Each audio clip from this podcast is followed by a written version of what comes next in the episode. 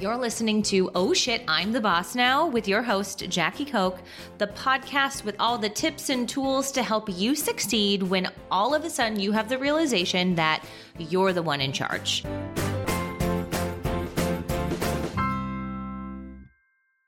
Hello, and welcome back to Oh Shit, I'm the Boss Now. I'm Jackie, your host, and today we are talking about how and why you should not refer to your employees as your family. And I offer you a a different approach and a different way of thinking about it. And so today, at the time of the, I'm recording this in February, it's February 1st, and we're just coming off of the month of January in 2023. And within the month, thousands, I'm talking upwards of 50,000 employees have been laid off from big tech. And big tech is an industry that for years gave the world an impression that they treated their employees differently. In fact, Google has an entire playbook for how to do the HR side of your business right. And many of the tech companies that I have worked for have long admired that. And so they've they've really given employees this impression that they were a part of something bigger, a bigger mission.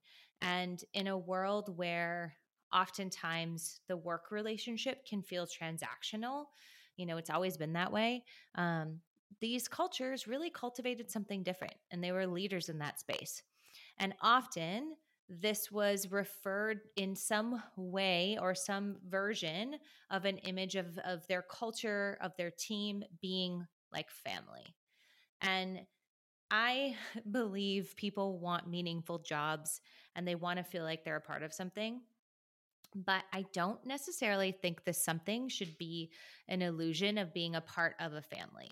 And I know that that sounds harsh, especially from somebody like me who does the people side of the business. And I have a mission to make jobs better for people and more fulfilling workplaces and, and better bosses.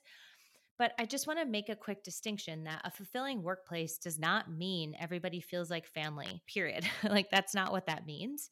Because if you think about it, or I guess I'll ask you the question like, would you get rid of your mom because you couldn't afford to go out to dinner one month? No. This version of family, like you make different decisions when somebody's an actual family. And so, in theory, this concept sounds like a dream or, you know, idealistic. And I guess also when you think about family, you think of trust, loyalty, a sense of community, like this general sense that, like, everyone's looking out for each other's best interests like that's great uh, who doesn't want to be a part of a community like that right? But what i what i find is that you're still running a business right? So you're going to have to make decisions that don't always align with how you would actually treat your real family. So then when you make these decisions your team feels betrayed they feel the negative feelings that they have when you have to make a change like a layoff or fire someone or change a team or or make difficult decisions related to your business people have a sense of betrayal. And rightfully so right? And so an approach i find to be more accurate and compelling eh, is this idea of your employees being a part like more of like a professional sports team Netflix is an excellent example of this. They actually have written it into their entire culture which is accessible online. But you know if you think about the difference and i'm going to go over what their actually read what theirs is so you get an idea of it. But treating your employees like a, a team allows you to coach people up and then also like coach them out of your business. Unlike in most families, it's rare that a family member is coached out if something isn't going well. Does it happen? Yes, of course. I know plenty of people who are estranged from various members of their family, right? But for the most part, no, that doesn't happen. In business and in high performing teams, there are people always entering and leaving the business or the team, right? Like that is part of it. That is part of knowing that you're growing and your business is growing and you're growing your people. And the decisions to leave are made by both the employee and by the business or the team or the coach, right? Like both of those parties get to make that decision of when enough is enough. And the reality is that your relationships with your employees is temporary. All working relationships are temporary. And there's always going to be an end date, right? This isn't a forever thing like a family is. And so, really starting to embody a little bit more of the team culture is one I would consider.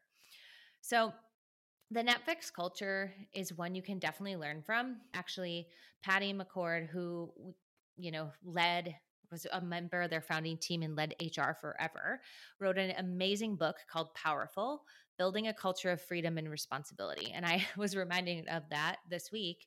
I read it a while back and it's just so amazing.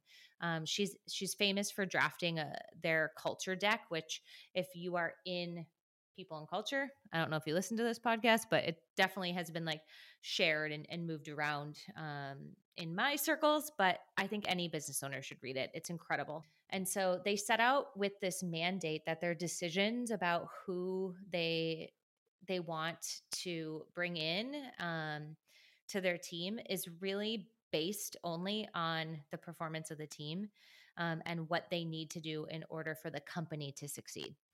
So I I'm going to take a sidebar because I think it's kind of funny. Um, before I talk all about the culture deck, when I first started my recruiting career, fun fact, I one of my first jobs, I was actually staffing temporary employees to work for Netflix as DVD stuffers. Do you rem- remember that when Net- when Netflix first started, the subscription was you could sign up to get like one DVD a month or three DVDs a month, and you know you would mail them in and then mail them back.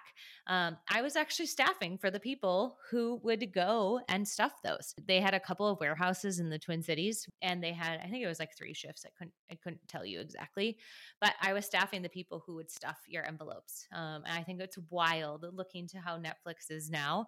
Some of you listening might not even remember that it used to be a mail in DVD subscription service, but um, I'll just say that's how long I've been doing this recruiting and HR thing um, since Netflix was just DVDs. That's wild.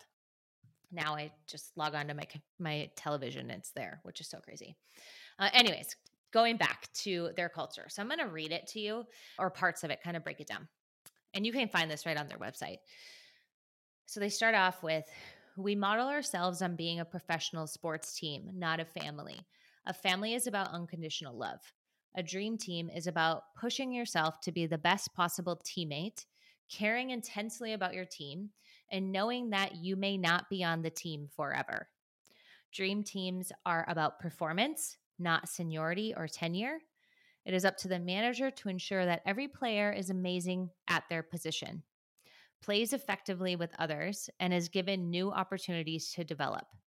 That's how we keep winning the championship they put in quotes, entertaining the world is what their end goal is. Unlike a sports team, as Netflix grows, the number of players also grows. And we work to foster players from the development leagues so that they can become the stars of tomorrow. So, do you see how this is different from a family? If you're laid off or let go from a culture like this, like you're probably going to feel bad or disappointed, or you may not agree with the decision.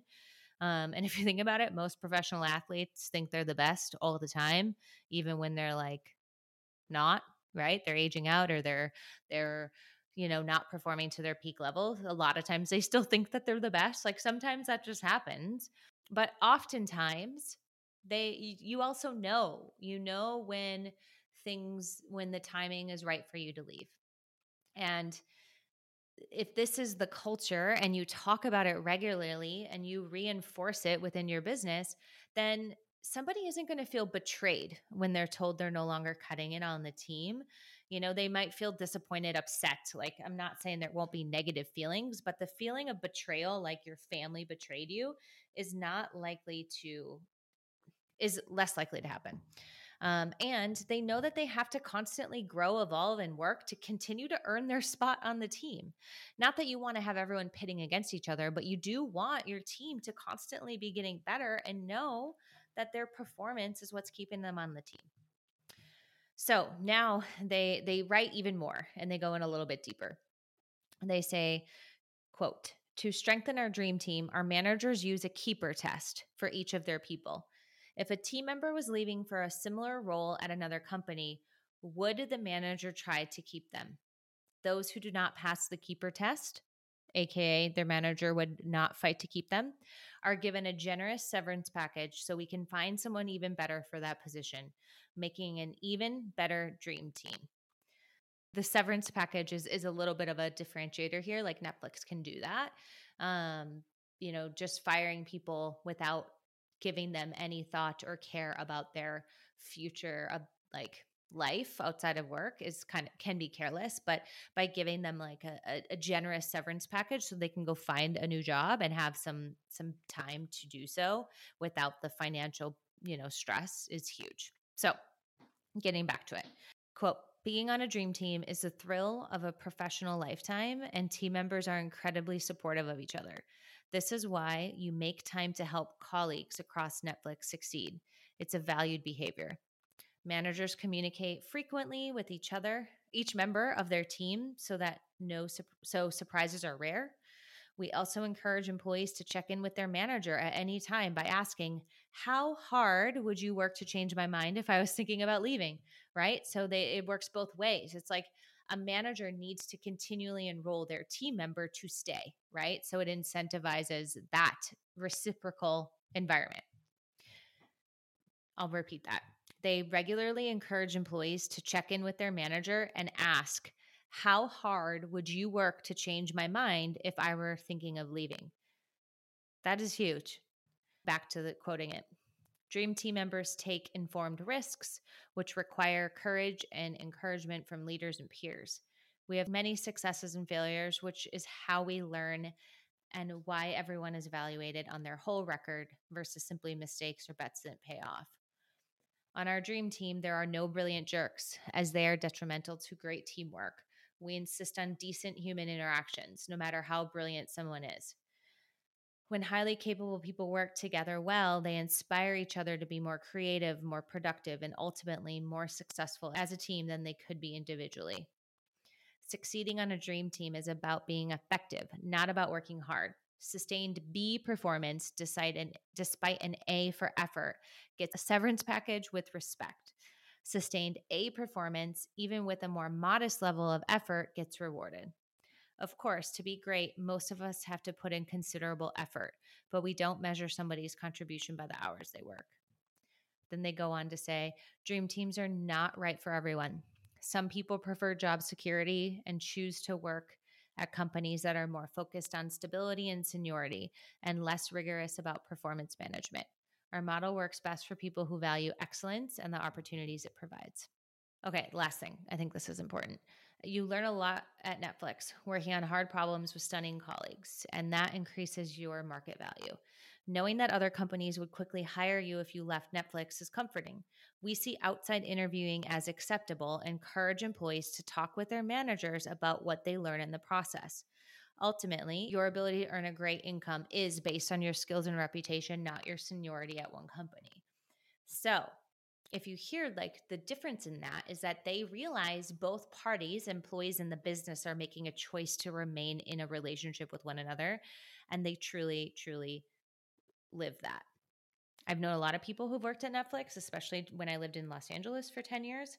And some people love it, some people don't. And I think that is what makes a great culture. You want those who opt in and those who opt out. Um, so I'm not saying you should go out and adopt this, like this word for word, or even you know intentional like intention to your organization because it might not be the right fit for you I just think it's a very in, like different approach to telling everyone that you're a part of that they're a part of your family and you look at them as family when you probably will have to make a hard decision about their future at some point, right? Something different than your family. So, sometimes that yeah, you just want to be honest and and and think about that as you're developing your cultures. So sports teams and you know teams in general invest in growth, development, and community and and really everybody is there for the common goal. They want to they're they're all striving towards the same things and then they hit it and the goalpost moves and and things change and each player should have the self-awareness to know when they're not right fit on the seat uh, to get the team to where they want to go. You know, coaches know that they have to develop players and they're willing to have hard conversations and make hard calls for them to stay on the team. And it just creates a, a level of ownership and a different type of approach. So, hopefully you have gotten a different insight into how you can think about your team and not or your business um, and consider not creating that family like environment and create something different so thanks so much for tuning in i hope you have a really great day and we'll talk again in a few days